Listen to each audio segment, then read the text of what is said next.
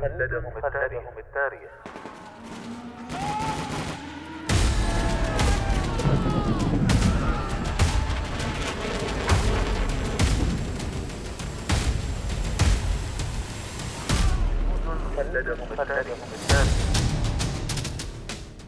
كم يفخر التاريخ العسكري برجال كتبوا سيرهم في سجلاته بحروف من الجهد والتضحية والعطاء. فبقت أسماؤهم خالدة باقية مثالا لمعنى الجندية التي دبت خطواتها كل شبر من أرض الوطن. جنود خلدهم التاريخ. برنامج أسبوعي نتعرف من خلاله على الجنود الذين ضحوا بحياتهم من أجل أوطانهم. يعده الدكتور هلال بن سعيد الحجري ويقدمه الرائد الركن. محمد بن سعيد المشيخي.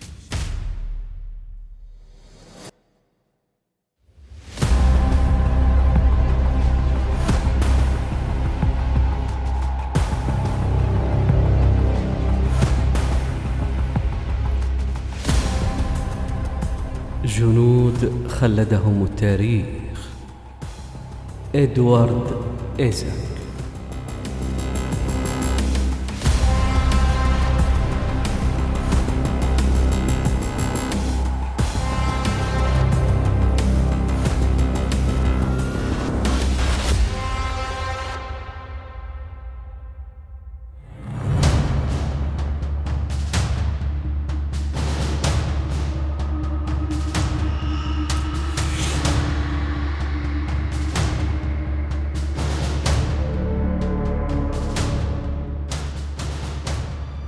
كان ملازما في البحرية الأمريكية خلال الحرب العالمية الأولى وممثلا لولاية كاليفورنيا وحاصلا على العديد من أوسمة الشرف.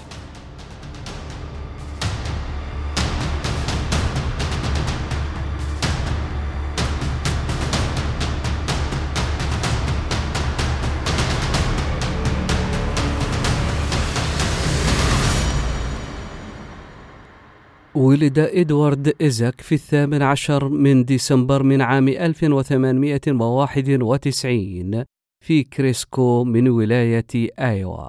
وهو الأصغر بين تسعة أطفال من بالتازار إيزاك صانع عربات المزارع.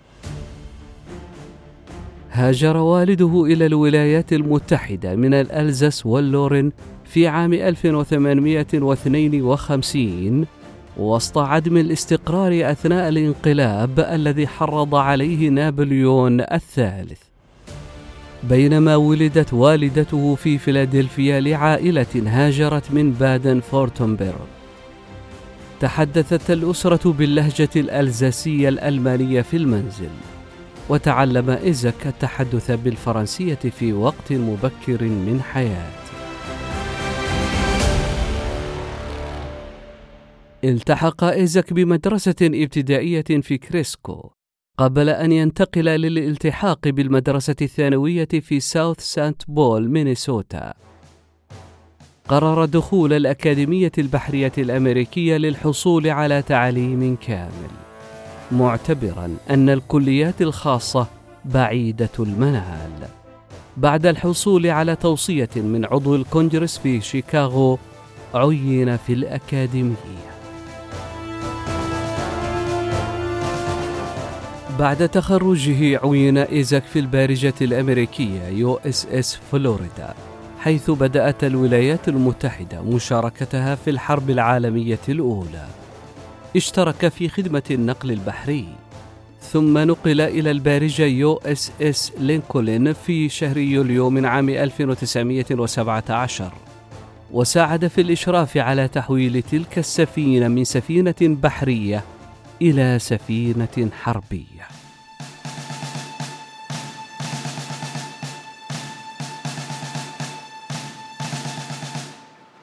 في الرحلة الخامسة للسفينة كان إيزاك هو المسؤول التنفيذي عنها. خلال هذه الرحلة نجحت السفينة في نقل القوات إلى بريست بفرنسا في الثالث والعشرين من شهر مايو من عام 1918 وبدأت رحلة العودة إلى مدينة نيويورك في التاسع والعشرين من شهر مايو. وفي اليوم التالي غادرت المدمرة المواكبة قافلة الحراسة تاركة أربع سفن عسكرية تعبر البحر وحدها. كان إيزك مسؤولا عن البنادق الموجودة على ظهر السفينة. رصدت غواصة في وقت مبكر من صباح يوم الحادي والثلاثين من شهر مايو وحاولت السفن الهروب منها دون جدوى.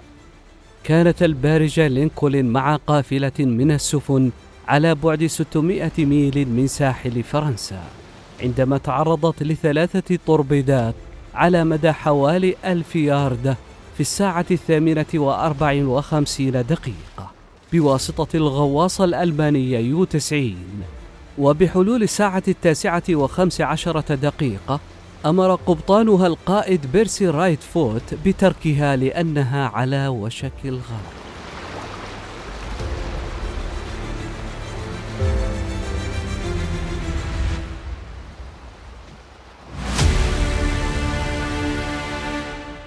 جنحت السفينة على جانبها الأيمن في الساعة التاسعة وثلاثين دقيقة صباحا وغرقت.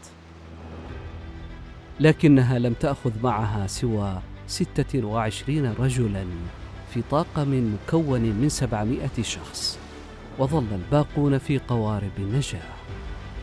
ثم ظهرت الغواصة الألمانية على السطح وحاولت تحديد مكان قبطان السفينة. لكنها لم تتمكن من القيام بذلك.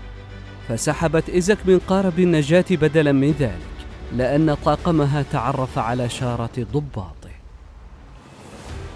أخذ إيزك كأسير حرب بعد أن كذب على طاقم الغواصة أن القبطان قد غرق مع السفينة. ذكر إيزك لاحقا أنه عُمل معاملة جيدة أثناء وجوده سجينا. حيث تناول الطعام مع ضباط السفينة ولعب لعبة الورق مع الطاقم.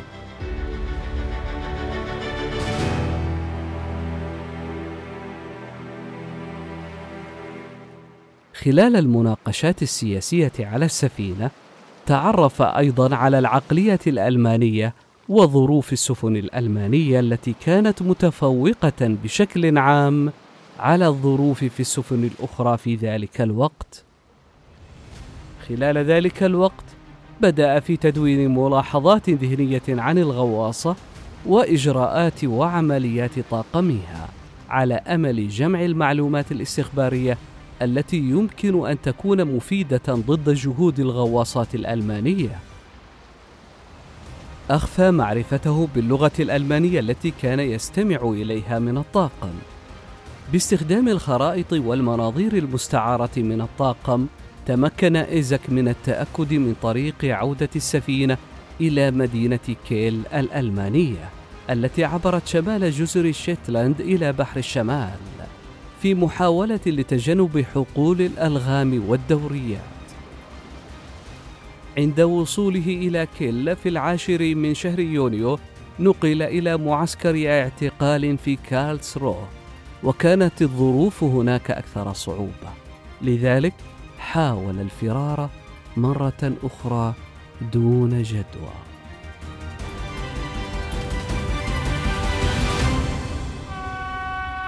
بعد أربعة أسابيع عندما نقل إيزك إلى فيلينجن بالقطار حاول الهروب مرة أخرى بالقفز من النافذة. وكان القطار يسير بسرعة أربعين ميلا في الساعة فضرب برأسه وركبته على روابط السكك الحديدية. وقبض عليه الحراس وضربوه بسبب محاولة الهروب. ثم أجبروه على الركض لمسافة خمسة أميال المتبقية إلى معسكر السجن. سقط طريح الفراش بسبب إصاباته لمدة ثلاثة أسابيع ثم حكم عليه بالسجن لمدة أسبوعين في الحبس الإنفرادي. لم يتمكن إيزك من ثني ركبتيه لمدة شهرين.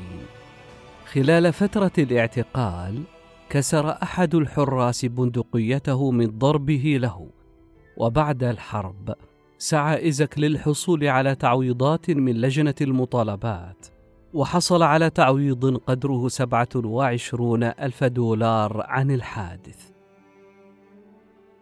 بحلول الوقت الذي غادر فيه الحبس الانفرادي فقد إيزك ثلاثين رطلا من وزنه حيث كانت الظروف في هذا المخيم أكثر قسوة.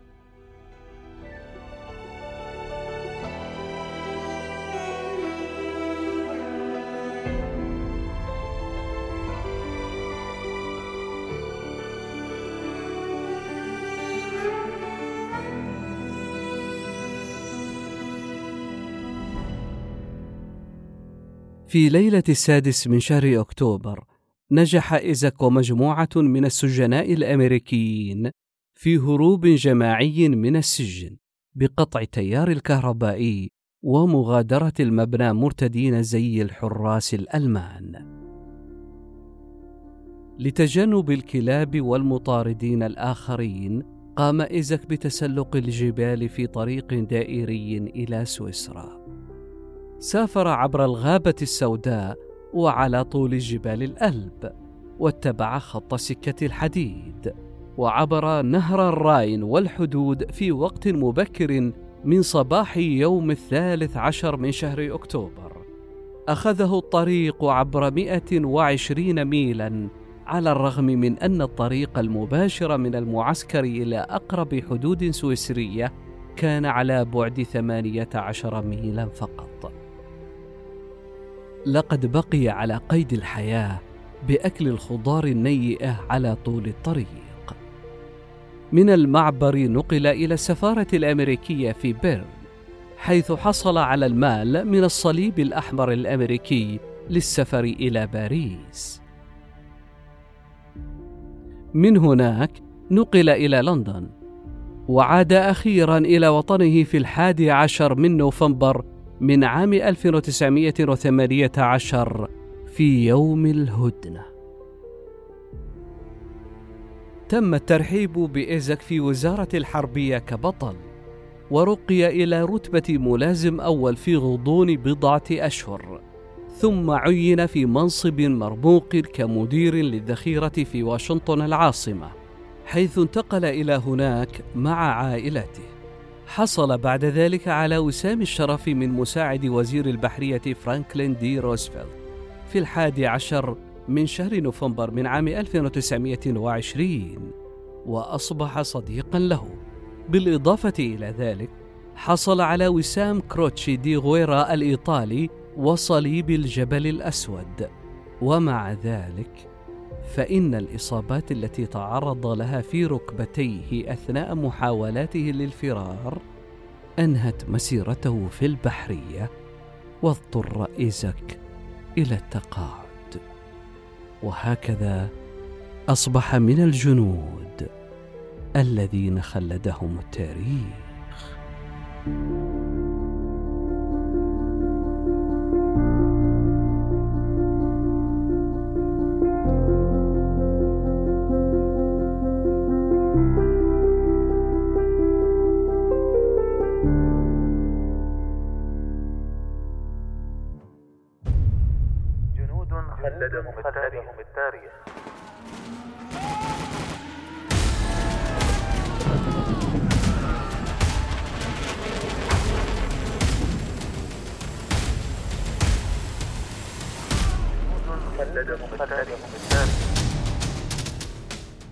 كم يفخر التاريخ العسكري برجال كتبوا سيرهم في سجلاته بحروف من الجهد والتضحية والعطاء فبقت أسماؤهم خالدة باقية مثالا لمعنى الجندية التي دبت خطواتها كل شبر من أرض الوطن.